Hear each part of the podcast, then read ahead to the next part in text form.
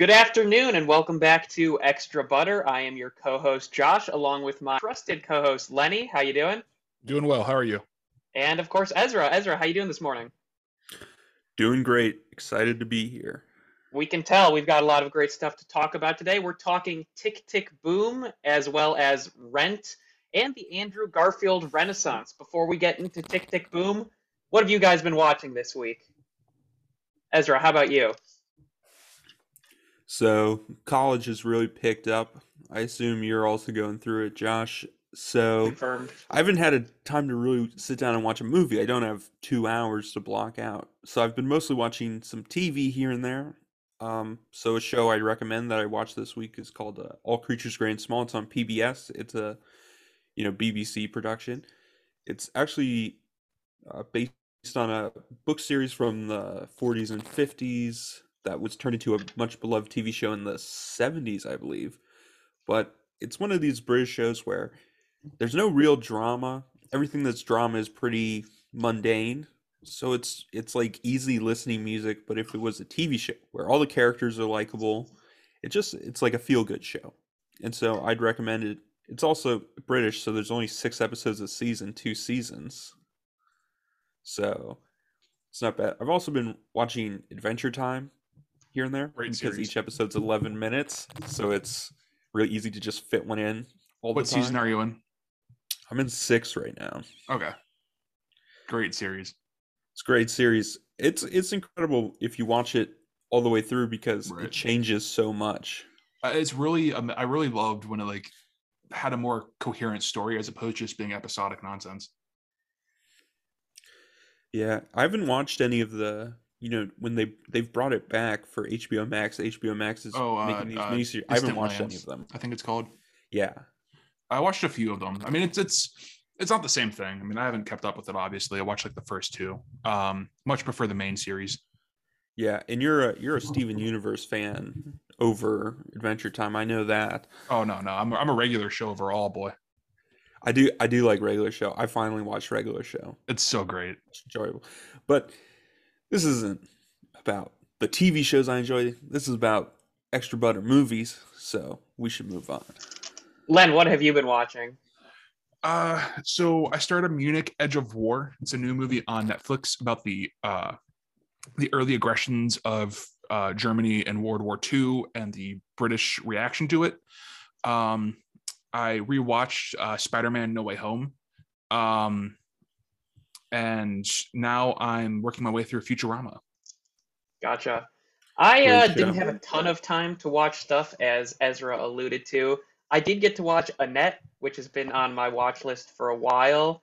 Uh, 2021 movie. It's your classic run-of-the-mill psychological thriller musical about a wooden doll that can sing. It was weird. Uh, I don't know if I liked it uh, a ton. I ranked it as my 24th best movie of 2021. Maybe we'll talk about it on a future pod. I also have been watching Yellow Jackets on Showtime. Highly recommend that. It's like. Lost. Do you watch it? I've seen the first couple episodes. It's like Lost, but not really stupid. And then uh, I've been watching. Euphoria on HBO. Do you guys watch Euphoria? It's on my list. It's it's um. I heard it's uh, the perfect Zendaya experience. It is. It's like, have you guys ever seen the British show Skins? Yeah, I'm, I'm familiar with it. This is kind of like the American version of Skins that we never really got because, like, the MTV Skins, which I watched one episode of, was horrible. And uh, I haven't caught up on Peacemaker, but I did see that it surpassed the Book of Boba Fett as the most streamed show. Are you guys watching Peacemaker? I am watching a book of Boba Fett, Peacemaker. I Boba haven't Fett. watched isn't- Sorry, go ahead. I stopped ahead, watching Book of Boba Fett. It is not It's very holding my mediocre. interest. Yeah. Like the Mand- I love the Mandalorian, but I'm not. I So- watched the first two episodes and I just am like, eh. Right. This this might be kind of venturing into spoilers. Um, No So try to be spoilers I haven't watched it yet. Don't don't say it if it's a spoiler. the most recent episode, I think, will capture your interest. Um, it harkens back to the days of yore of the Mandalorian, so you might you might enjoy it. Mm. My take on the book of Boba Fett is that he was such a small character in the movies, and I know he had kind of a big following, but we really didn't need him to come back. I think Star Wars' Oh, no. greatest greatest resource was its scarcity at a certain point. Like, oh, you get three movies every 25, 30 years, and they're a big event. And now you get like, oh, new Everything the trilogy, and then a new Right. movie every year, and then a new series every week. It's like, let's chill out on Star Wars content and let's kind of let it let it sizzle for a little, let it simmer for a little before think the, starting a new um, show. I think the thing with Boba Fett though is that when it was back in the day before Disney bought Lucasfilms and now all the canon that was established is called Legends, Boba Fett was like one of the top most popular characters there ever was and still was extremely popular even after Disney retconned all of that. So I'm glad they brought him back and I think they kind of owed it to the fans to bring him back. It's just not working. I don't think they did owe it to the fans. What do you think, Ezra? Well, so you know, I think one of the issues with this current Boba Fett series is I think The Mandalorian did a lot of what people wanted in a Boba Fett show, so the Boba Fett almost seems redundant. It is also this problem that Disney has with some of the properties they've taken over, like Marvel. Is I've enjoyed all the stuff they've put out Marvel wise with the Disney Plus shows, but it just feels like a lot. Uh, I've I'm one of these people who's like, uh, it's same with the Star Wars movies. Is some people who really like the prequels are like, well, the prequels are a lot better if you watch the Clone Wars, and I agree with that. The Clone Wars, because they come out after the fact, they're able to fix some of the plot holes. But I shouldn't have to watch 80 episodes of a TV show to understand a movie. And it's the same with Marvel. I think it's going to be a huge issue down the line is if I go to watch a Marvel film, but I haven't watched five TV shows ahead of time, so I don't understand who any of the characters are, I'm not going to enjoy it. Even if I think I think it's going to. Uh, I don't think the MCU will ever have like a true downfall. Same with Star Wars, but they may end up becoming just like m- mediocre. They'll still make money, they'll still do well, but they're just not going to be what they once were. I mean, that's think kind of the. the- Sorry, go ahead, Len. I think that's kind of the point. It's it's not necessarily concerned with like churning out, you know. Well, I mean, it is churning out mega blockbusters time and time again, but it's not really concerned with you know quality so much as it is with butts and seats and merchandising opportunities. So, I see your point. Well, it, def- it depends on how you define quality. Because I mean, the CGI is amazing; they look great. Uh, that's that's one thing that I think is a good thing with them. They put a lot of money into it, so it's not a lack of quality. It's not like they're put put uh, churning out B films. Well, I- I think I think that you know, like take, take the Eternals. The Eternals was exceedingly mediocre. Um, they'd be perfectly content churning out five Eternals for every one great film, and as long as it generates, you know, the billions of dollars they're used to in revenue, which it's going to because it's a legacy brand, Disney's not going to let it just sit on the shelf. See, I have to disagree with you right there about the Eternals because I think they tried something new. It wasn't your formulaic Marvel movie. It was an innovative director, Chloe Zhao, fresh off of an Oscar win, trying something new. So I don't think I could say Disney's just going to turn out a couple more Eternals. I think that's kind of a, a Well, stale what I thing. mean wh- when when I say that, I mean like movies that just flub. Like like yeah, she was trying something new, but it didn't work, and they're just going to keep pushing it down your throat, regardless of how mediocre it might be. They're going to turn out five Black Widows. Yeah, I think that's Yeah. a better comparison. Not a not a bad film, but like I don't want to to watch exist. five Black Widows every year. Yeah. Mhm. So should we hop into Tick Tick Boom? Let's, Let's do, it. Okay, so for those of you who have not seen it, the film follows Jonathan Larson, played by Andrew Garfield, a young composer who's waiting tables at a New York City diner in 1990 while writing what he hopes to be the next great American musical. Days before he's due to showcase his work in a make or break performance, he's feeling the pressure from everywhere. From his girlfriend Susan, who dreams of an artistic life beyond New York City, and from his friend Michael, who moved on from his dream to a life of financial security amidst an artistic community being ravaged by the AIDS epidemic. With the clock ticking, John is at a crossroads and faces the question everyone must reckon with. What are we meant to do with the time we have? Ezra, I'll let you start out. I think you have the most to say about this film. Yes. So if you've listened to our previous episodes, it I believe it was episode one or two actually, is we talked about our favorite films of the year, and this is one of the my top five. Uh, I'm a big fan of movie musicals. I really like this film. I think uh, there's so much to like about it. I think it's filmed great. I think Lin, who is the director, if you didn't know, Lin Manuel Miranda directed this. I think he did a great job as a first time director. He has a lot of experience, you know, behind the scenes writing music. Um, and he actually had three movies come out this year, and all three were pretty good. I actually think because there was this in the Heights and uh, Encanto, which all three were good. But anyway, back to this film. I think the real standout here is Andrew Garfield, and we're going to talk about him. I think throughout this episode. But he this is an Andrew Garfield episode. Yeah, he absolutely kills it. He is amazing in this role, and it's one of those things. I'm not a huge uh, advocate for us, you know, for someone needs to look or sound exactly like who they're portraying when it comes to real life. I think actors can do, you know, kind of have their own like. I'm not super obsessed with someone who like if they're playing a historical figure, like they have to look and sound exactly like them. But I think it is pretty cool that Andrew Garfield looks. I think he looks a lot like Jonathan Larson, who this movie's about. Um, I think uh, while I praise this film on almost every level, uh, I will nitpick here. Is uh, it's really the Andrew Garfield show, so I think some of the other characters suffer as a result. Like I don't really get a feel for his girlfriend. Um, the name of the actress is Alexandra Shipp. Alexandra Shipp. Yes. Um, she just kind of she's there. Uh, I don't think she contributes a whole lot because it's re- it's really about uh, Jonathan Larson. It revolves around him. Vanessa Hudgens was actually really good in it. I like her singing voice, but she's not really a character. She's just there to help provide the narrative structure. Um, that's another thing is I actually really like the narrative structure of this, and we can talk about this more.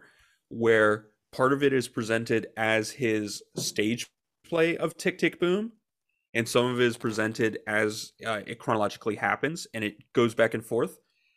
Uh, the and I like that, but the issue is it can get quite confusing because even at the beginning they say like this is not a true biography because a lot of this stuff maybe didn't happen because this is how Jonathan wrote Tick Tick Boom as almost a biography. So it's kind of it's a little confusing because you're like, is this a musical adaptation of Tick Tick Boom, or is this a biography about Jonathan writing Superbia, which led to Tick Tick Boom? And it's kind of both, so that can be a little bit confusing. And so that's one of the few like dings I give this film. Uh, but overall, I really enjoyed this. Uh, the guy who, uh, as I mentioned, Lin directed this, and I think he did a really great job. Um, Future podcast, maybe. Yeah. Uh, yeah, I think I think he said he would be willing to be a guest star. Yeah. Um, I got some connections. You know, I can see to work something out. And then um, I wanted to mention the guy who wrote the screenplay for this is a guy named Steven Levenson, who is most famous for writing uh, the musical Dear Evan Hansen. Hmm which is a great musical, terrible film. So I just thought that was interesting. I just wanted to add that. But yeah, really enjoyed this film overall. What did you guys think? Um, you know, I enjoyed it a lot. Um, I think we have a lot of the same concerns. Uh, you know, it's a really very powerful cast that just didn't really get a chance to shine. You know, Vanessa Hudgens, I think, was a just as big a pull this to this film as was Andrew Garfield. And although she aged like a fine wine and her voice is amazing. Um, didn't really get enough of her. Uh, you know, really the only chance you get to see her is in therapy, uh, the song, and in that she shines. Um, yeah. You know, the, the flick's getting some Oscar buzz, but I think it's all going to rely on, you know, Garfield. I don't think it's so much the film getting Oscar buzz as Garfield's performances. Um, yeah, I don't want to be too redundant. What about you, Josh? Yeah, I would agree wholeheartedly with really what both of you guys said. He was the Andrew Garfield show, and he was fantastic in this. He's kind of going a little bit of a renaissance right now. I didn't love the narrative structure, say as much as you did, Ezra, but I, I, I don't know. It was confusing at times. I thought one one cool thing was that in the diner scene they had like a bunch of Broadway legends who I didn't know, but the person I watched with pointed out. So that was pretty cool. The, are you talking about the Sunday brunch song? Uh, maybe. Uh, yes. I, I don't yes. Yes. That's the one where the yeah, it was actors the bums in. in the Sunday that's brunch number. Go ahead, Ezra. Yeah. Um, you know, I was reading a review online. I have it here in my notes. Is someone called it the Avengers of musicals because they brought in so many guest stars from the Broadway world, which is someone who's not I enjoy Broadway, but I'm not a huge fan. I only recognized like a few off the top of my head, so I had to go back later and try to, you know, read articles to figure out who it was. Um, what, were, Mhm. yeah. what were your guys' favorite uh, songs from the soundtrack? therapy, I think is the standout. What about you, Josh? Uh, I liked the 30 the song. Oh, 30, 30, 90? 90. Yeah, I like boho Yeah. days. Yeah.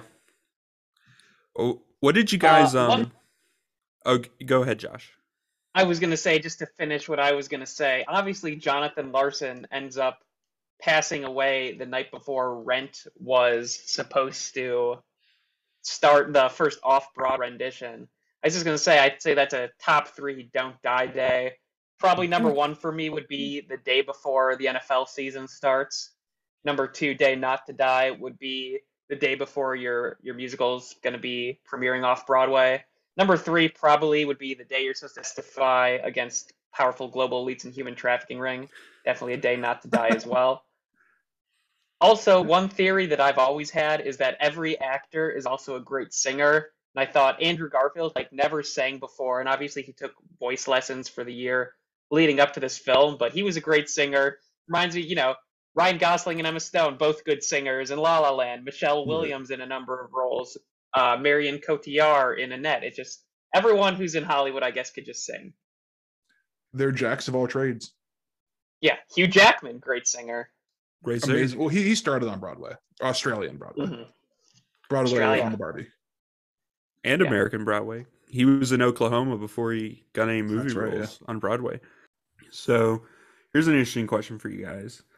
Like I mentioned a little earlier, uh, Lin had Lin Manuel Miranda had three movies essentially come out this year. How does this rank among the other two? Because all three were pretty well received.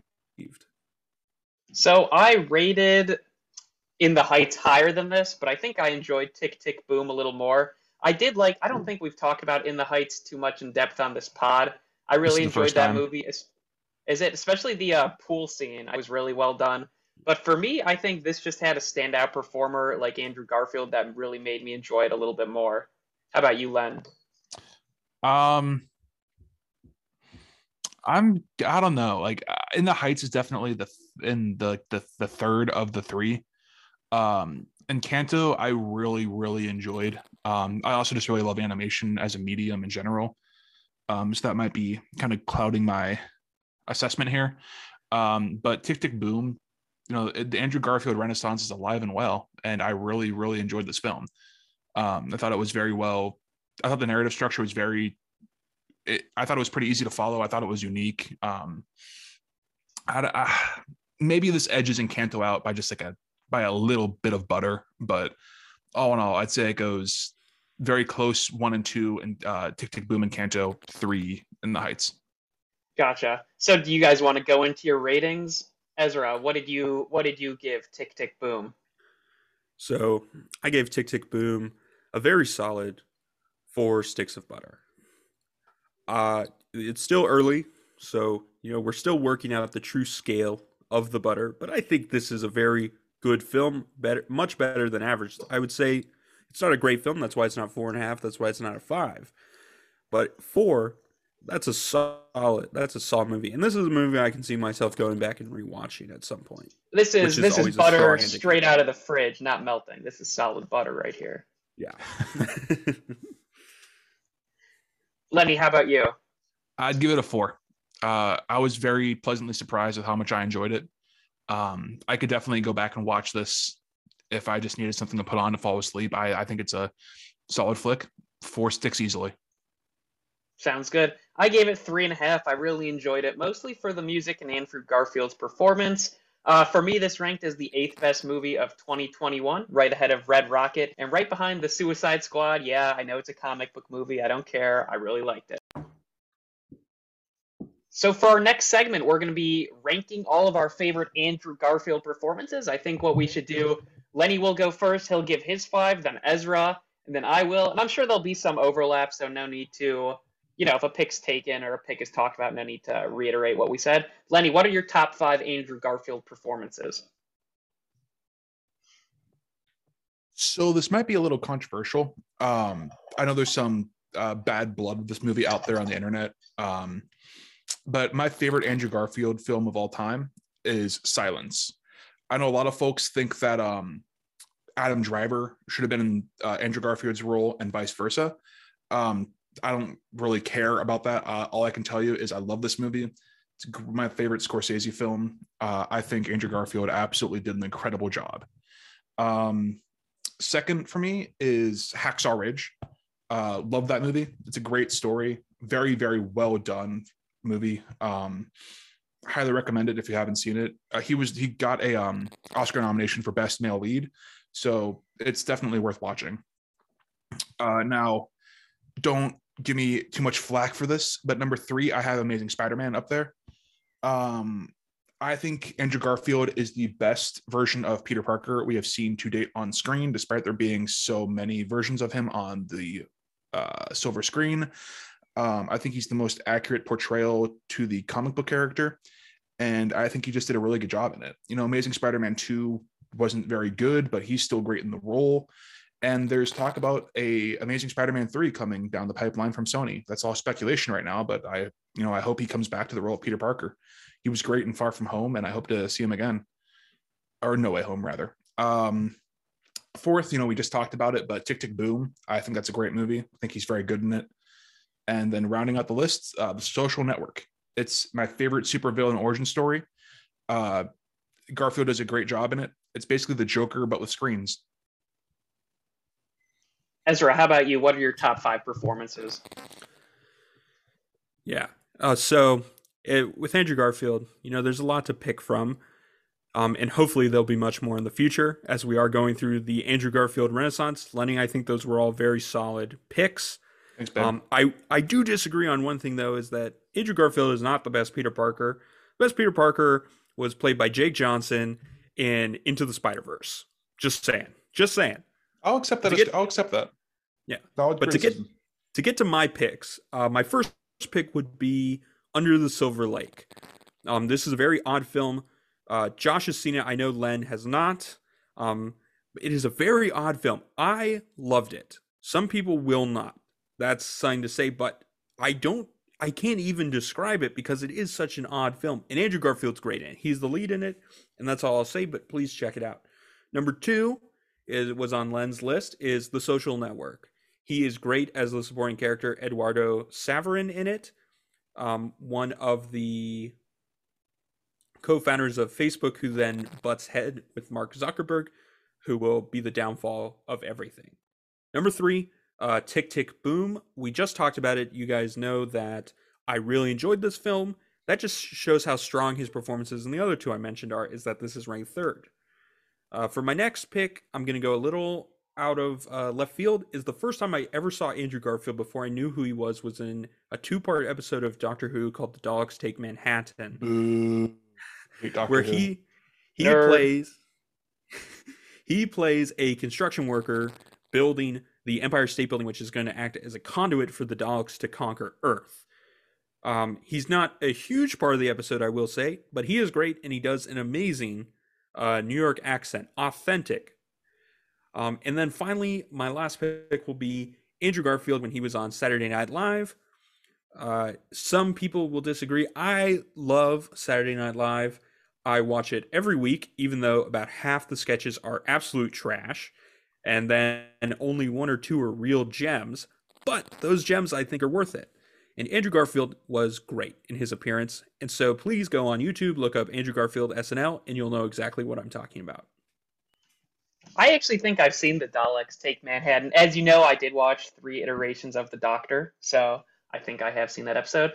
My performances for Garfield, my top five Garfield performances. Number one, Tick Tick Boom, for reasons that you guys both kind of said. I thought he was clear, clearly the standout in that movie, and it was cool to see him kind of showcase his singing voice that we didn't know he had. Number two, also, this was number one for Lenny, was Silence, uh, a really good movie, really long movie, Uh, a really enjoyable. I don't know if I'd say it was enjoyable, but a very good movie. It's a It's, it's, it's a, a thinker. it's a thinker. Number three, I went with The Social Network, which I think is a very underappreciated movie right now. I rewatched it not too long ago for the first time since it was in theaters. That's I think that's a four and a half stick movie for me. I think there are good performances all along the board and also really good set design, especially like the boat race scene. I thought was really cool to watch. A small part of the movie, but I really enjoyed it. Number four, I go with Under the Silver Lake. One of the most ambitious movies I've ever seen. I mean, you really don't know where it's going. And I'd say that's a movie that's definitely not for everyone, but it's a movie I enjoyed. I think I have it as a three and a half stick of butter film, but definitely something worth checking out. Maybe that'll be the subject for a future pod because that's a very unique movie. And number five, similarly, similarly to Ezra, I'm going to go a little off the board for my fifth best Garfield performance. I'm actually going to take President James A. Garfield in the Civil War. He was a member of the Union Army and fought and won in the battles of Middle Creek, Shiloh, and Chickamauga before being elected president. And he was also a key member of the Ohio State Senate from 1959 to or 1859 to 1861, and a native of Moreland Hills, Ohio, about 15 minutes down the road for me. So for my fifth best Garfield performance, I'm going to go with President James A. Garfield. And one movie that just missed the boat for me was Garfield in A Tale of Two Kitties. Uh, probably my favorite on-screen rep- representation of Garfield. So that was a 2006 classic uh, featuring John and Garfield visiting the United Kingdom, uh, and I believe Garfield gets uh, his identity stolen in that movie, or he's confused for like an English or British royal cat or something. So It's I would have gone. Trap, but with fat cats, more or less. Yeah. Well, as the resident cat guy on this pod, do you want to comment on your lack of Garfield the cat in your list? Well, I didn't know we were allowed to include our favorite uh, fat cat in the list, but uh, he uh, more of a normal guy myself. But I'm glad to see Garfield getting some representation. Mhm. And to be fair, that was an honorable mention for me. So, do you guys have any other honorable mentions, or should we keep going? Let's keep this pod rolling, baby. Sounds good. Let's do it. Okay, so our next review, our throwback review, if you will, is the 2006 ad- movie adaptation of Rent. So, if you're not familiar with it, this is the film version of the Pulitzer and Tony Award winning musical about bohemians in the East Village of New York City struggling with life, love, and the AIDS epidemic and the impact it has on America. Lenny, I'll let you go ahead and start out. Alrighty. Well, um, I haven't seen the stage version of it. Um, so there might be some things that get lost in translation. You know, the book is always more holistic than the film. So I very well could just be the fact that this lost some things in translation when it jumped to the screen. But you know, there's some things about this that I really didn't like. Um, the structure just felt kind of wonky um you know if if anyone here has seen the play correct me and tell me this is in there because i i'm assuming it's not um but there's a few interludes throughout it where it's just kind of like these crusty hippies showcasing their mediocre art um as a way to kind of bridge the narrative gap i really thought it made it feel more uh, disjointed it didn't really add anything to it um and and you know there's parts of it that just didn't really work on screen so like when Roger, uh, this is a spoiler, obviously. Um, like towards the end of the film, when Roger is going to Santa Fe, just to go to Santa Fe, what is what does that add to the to the narrative? Why uh, just like sell his guitar and come back? What does that add to the story aside from just you know, oh this guy's pissed off, wants to get out of New York? Okay, fine, whatever. Um, and you know, there's a brief situationship I'll say between the characters Mimi and Benny. Um, nothing is really kind of explained there, but it's kind of implied that you know they're they're romantically involved, um, despite the fact that Benny is introduced as being married to the uh, main cast's landlord's daughter. Um, and as far as we know, Benny doesn't have AIDS, whereas Mimi does. So if they're romantically involved, how does this dynamic play into it? um it just seemed like a lot of the film version of this play was underdeveloped Um, but I don't really think that's why people go to see Rent. You go to see Rent because it reminds you of playing it in high school, and because the soundtrack is very good. Um, no, my my favorite track from the soundtrack is uh, La Vie Boheme. Um, I thought it's I think it's just a fun, high beat, high energy uh, track. It's very fun to listen to and sing along to. Uh, imagine that if you will, if you're listening at home.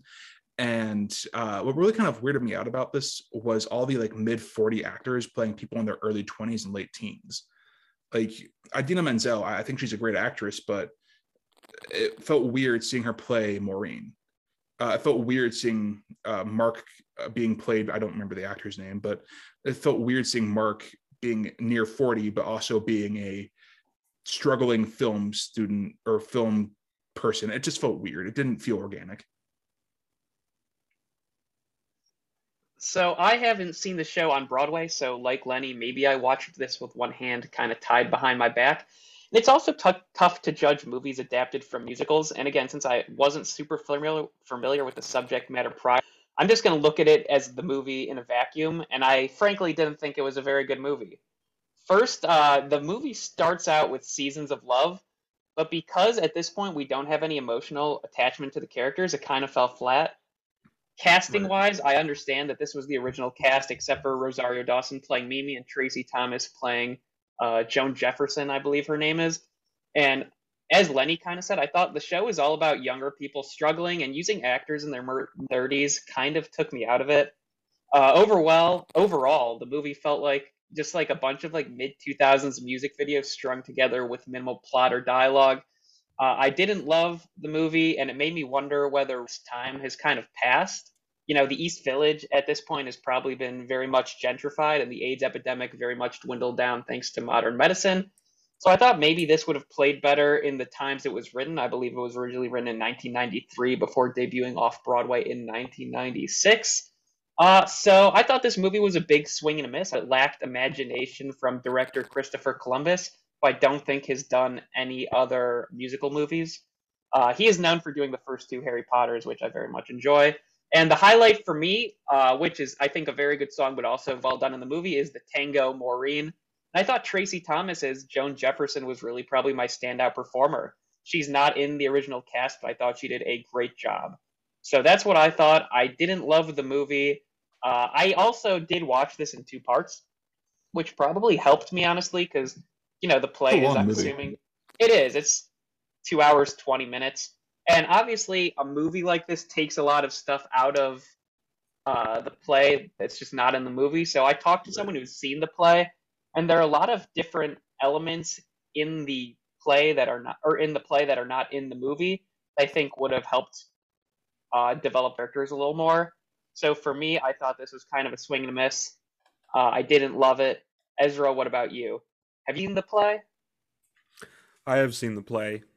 So uh, I think we're of all the right age where I don't know if you guys remember, but up until we were probably freshmen in high school, maybe, or seventh graders in middle school, most schools wouldn't let students do rent. Right. Yeah. And then I, I feel like it was either seventh or ninth grade uh, where all of a sudden every school was doing it. It and was so weird. my school my school did it as well because yeah. it was like the first time they were allowed to do it.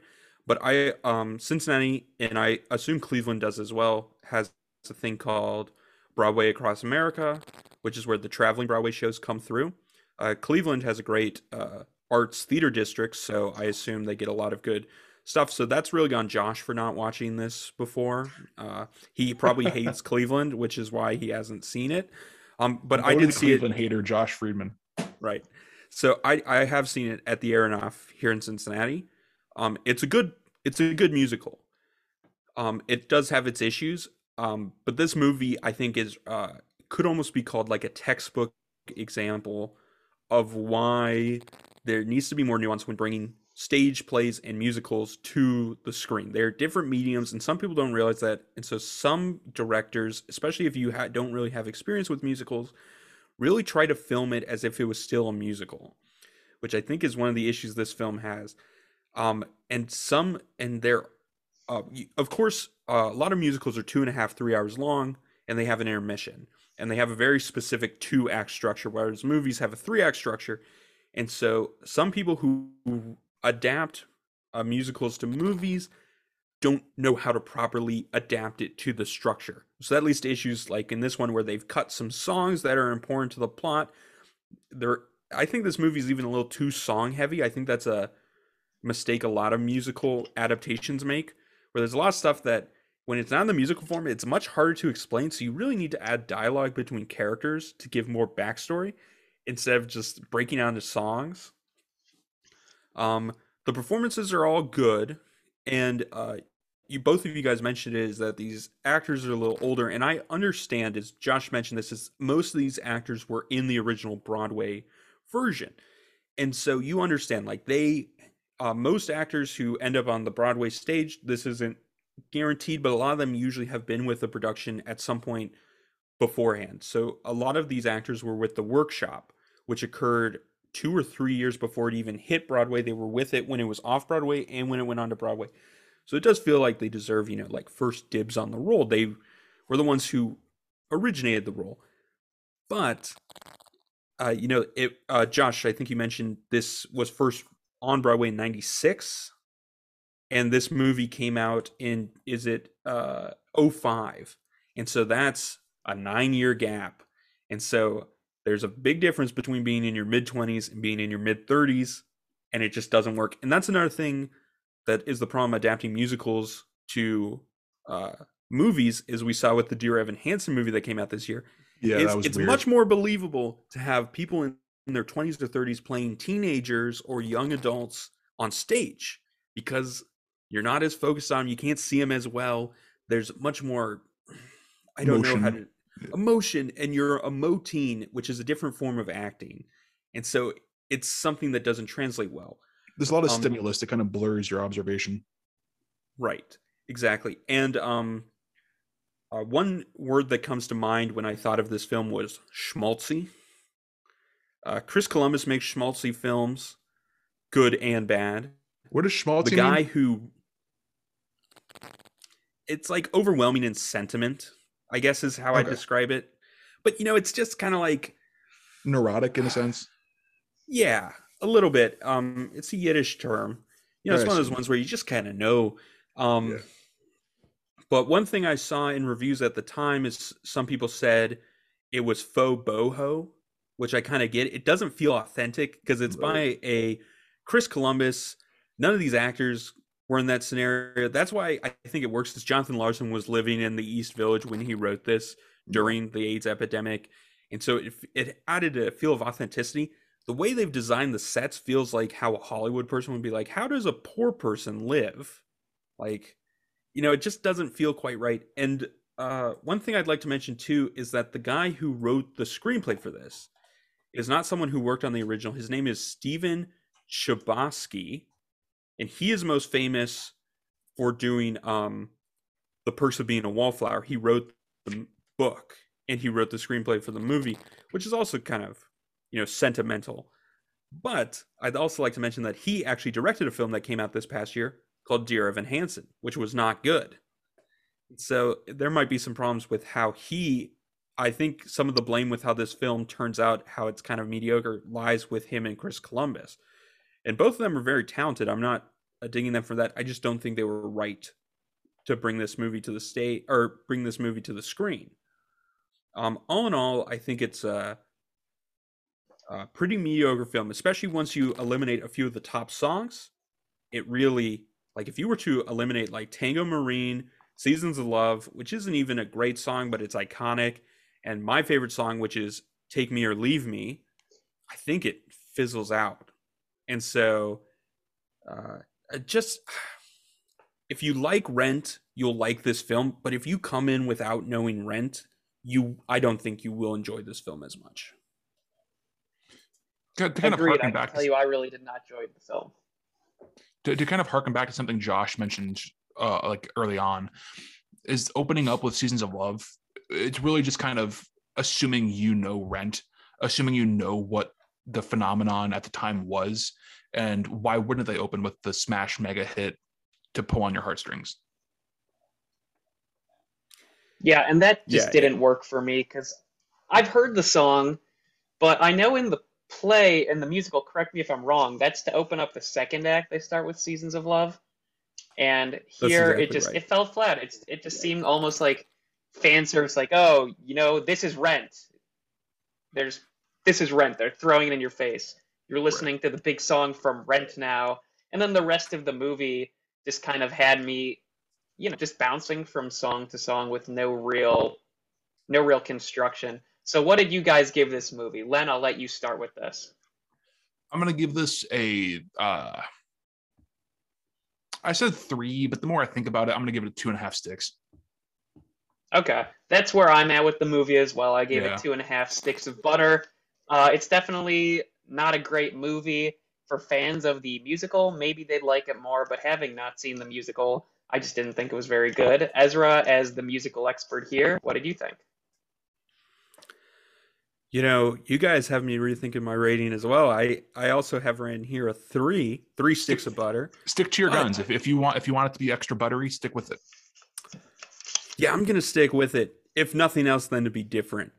I respect it. I respect it. But, but yeah, I think there are much better musical films out there. Um, al- and there are also musical films that are so cheesy but so enjoyable, and this isn't that. Um, one example I think is like, have you guys ever seen either of the Mamma Mia movies? I've seen the Yeah, first. unfortunately. I- See, uh, well, I have Josh says unfortunately, but about for me, Mamma Mia. I love those films. You're a fan of it, and they are so cheap. Yeah, they're so cheesy. They're so schmaltzy, and yet they're so enjoyable. But Rent is too serious for anything like that. So Right, yeah, let's I- do three. I think Rent.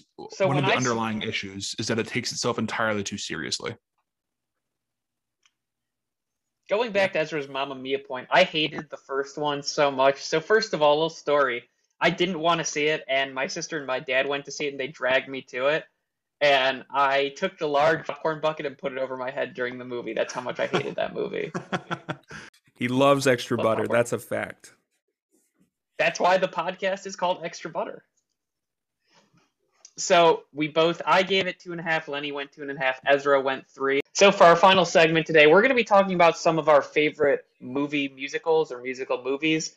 So how about we each choose one Broadway, one original, one biopic, and one Disney? Does that sound good to you guys? Sounds great. yeah, it works for me. Ezra, why don't you go first? Yeah. So for my Broadway pick, I'll be going back in time. Um, it's one of my favorite movies ever made. It is Fiddler on the Roof. I think it is an incredible film. Um, it means a lot to me because even though it's a musical, it does kind of feel like what my great grandparents' lives were like because they are from shtetls in that part of the world. Um, great performances all around. Uh, you know, it was one of the biggest films of the. It might have been the biggest film of the year. It came out in 1971, and that was at a time when musicals movies did quite well because a few years before that, Sound of Music was maybe the biggest film ever made, uh, if without adjusting for inflation. Um, but yeah, that's my pick for a movie that's based off a musical. Uh, my Disney pick is The Lion King. Uh, it's incredible. I mean, come on. Even you guys got to admit it's good. And you guys don't even like movies. Um, for my orig- I do like movies for the record. for my original, I'm gonna pick uh, Moulin Rouge. Uh, if for those who don't know it, it stars Nicole Kidman and Ewan McGregor in, I believe, early 1900s Paris. It's a musical by Baz Luhrmann, who doesn't make a ton of films, but he has a very specific style. Um, Lenny's giving me a bit of a face, so I can tell he doesn't like it. Um, but maybe he'll talk about that. But I'm a big fan. I think some a lot of the songs they do are really nice. Um, and then finally for biopic. Now this is stretching the definition of biopic a little bit, but I have to pick Almost Famous. And the reason I say it's stretching the limit of biopic is it's a great film, but it's really more about the life of Cameron Crowe when he was a teenager than the band itself. The band that they follow, called Stillwater, is really an amalgamation of several bands he toured with when he was working for the Rolling Stones as a teenager. But I think it gets the point across. Everyone knows that famous uh, scene when they're on the bus and they all sing Tiny Dancer. It's a great film. It's probably one of my top uh, 20. It's hard to rank films, but it's definitely up there for me. If you guys haven't seen it, please check it out. Well, first and foremost, my goal in life is to buy Moulin Rouge and stop it from ever being seen again. Um, it is awful. I hate it. It sucks. Zero sticks of butter, negative sticks of butter. Um, Jeez. Lenny's rating that with "I can't believe it's not butter," or one of those really bad butter Yeah. substitutes. That's how bad he, he thought that movie was. Um, let's see, Broadway. One of my favorite Broadway musicals, and the movie is also just really solid. Uh, Phantom of the Opera, a classic. Um, Disney flick. There's so many to pick from, but the one that probably means the most to me, and just I one of my favorite Disney movies in general, is Hercules. Um, really great. You know, I know it's Disney, but good coming of age story, great soundtrack. Um, and one original biopic. Um, this might be a bit of a stretch, but I'm going to say The Greatest Showman. Um, you know, it's it's got a really fun soundtrack. Um, just a good movie in general. I would say The Greatest Showman counts as a very good soundtrack, but frankly, not a very good movie. That's It's just my opinion. It's- it's I a like great- the soundtrack. Fellas, if you're listening and they're ever showing this movie in theaters again, it's a great first date movie. Take your lady to it; she'll love it. Good music, not a great movie. So for mine, I'll start with my best original. For that pick, I'm going to go with La La Land. I know Lenny and I both are big fans. I really like the soundtrack. I like the movie. Uh, I really Fantastic enjoy movie. it. For my Disney, I'm going to go with something a little more recent. I'm going to go with Moana. I like, uh, obviously, as a huge Dwayne The Rock Johnson podcast, which we are, he has some great tunes, but I also like a couple other songs in that movie as well. For my based on a Broadway musical, I'm going to go with the movie adaptation of Sweeney Todd. I really like the dark set design. I think Johnny Depp is pretty good in it, as is uh, Helena Bonham Carter, just proving my theory that everyone can sing. I like that movie. I mean, it's about a barber who kills people and makes pies out of their bodies. What is not What's like? not I know love? Lenny and I. Exactly, Lenny. We tried to order those pies too, but we ended up uh, just getting our money and identity stolen. That's a topic for a different pod. And then for my biopic, I'm also going to go a little bit off the board. I'm going to go with Walk Hard, the Dewey Cox story, which of course is kind of a spoof of Walk the Line, the Johnny Cash story. But Walk Hard is one of my favorite comedies. I think it's completely slept on. All time Tim Meadows performance in that movie, by the way. I think his character is fantastic. And John C. Reilly is great as your, your title character, Dewey Cox. So those are my recommendations. Some honorable mentions for me would be Once, which is a John Carney movie, a very low budget movie that ended up winning an Oscar for Best Original Song. And John Carney, you may know from the director of Sing Street, which we talked about on the very first Extra Butter Pod. Uh, so those would be my musical picks. Do you guys have anything you want to add, Ezra? Anything? Well, I'd also like to honorable mention Coco. Um, I can't believe I didn't mention it. And then, um, just for looking forward to the year ahead, since we're on this musical theme, um, I would like to say that I believe Book of Mormon and Wicked, which are two very well received Broadway shows, are both getting movie adaptations within the next year. Interesting. I'll have to double check and maybe I'll mention it on our next podcast whether I'm actually telling the truth or not because I'll have to verify and double check. Sounds good. Um, Lenny, did you have anything you wanted to add? yeah, it's a pretty garbage movie, uh, but the soundtrack to Across the Universe is nice. Uh, I enjoy the new iterations of the Beatles um, catalog. You know, the movie, a hot pile of garbage. Don't watch it. Just listen to the soundtrack. I would agree with that.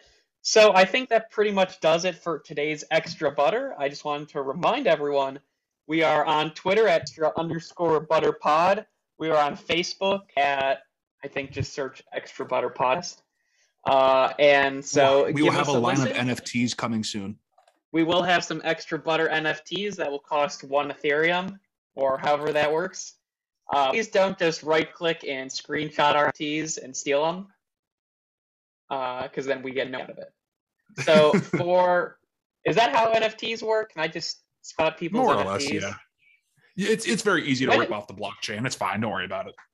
I'm kind of looking forward to the NFT bubble crashing, just so like all the people like Gary Vee who are like NFTs, bro, just lose all all their money. I think it's gonna be very funny. Anyway, For Ezra, for Lenny, I am your host, Josh Friedman. Uh, just reminding you, always get the extra butter. We will see you next week. Thanks for being.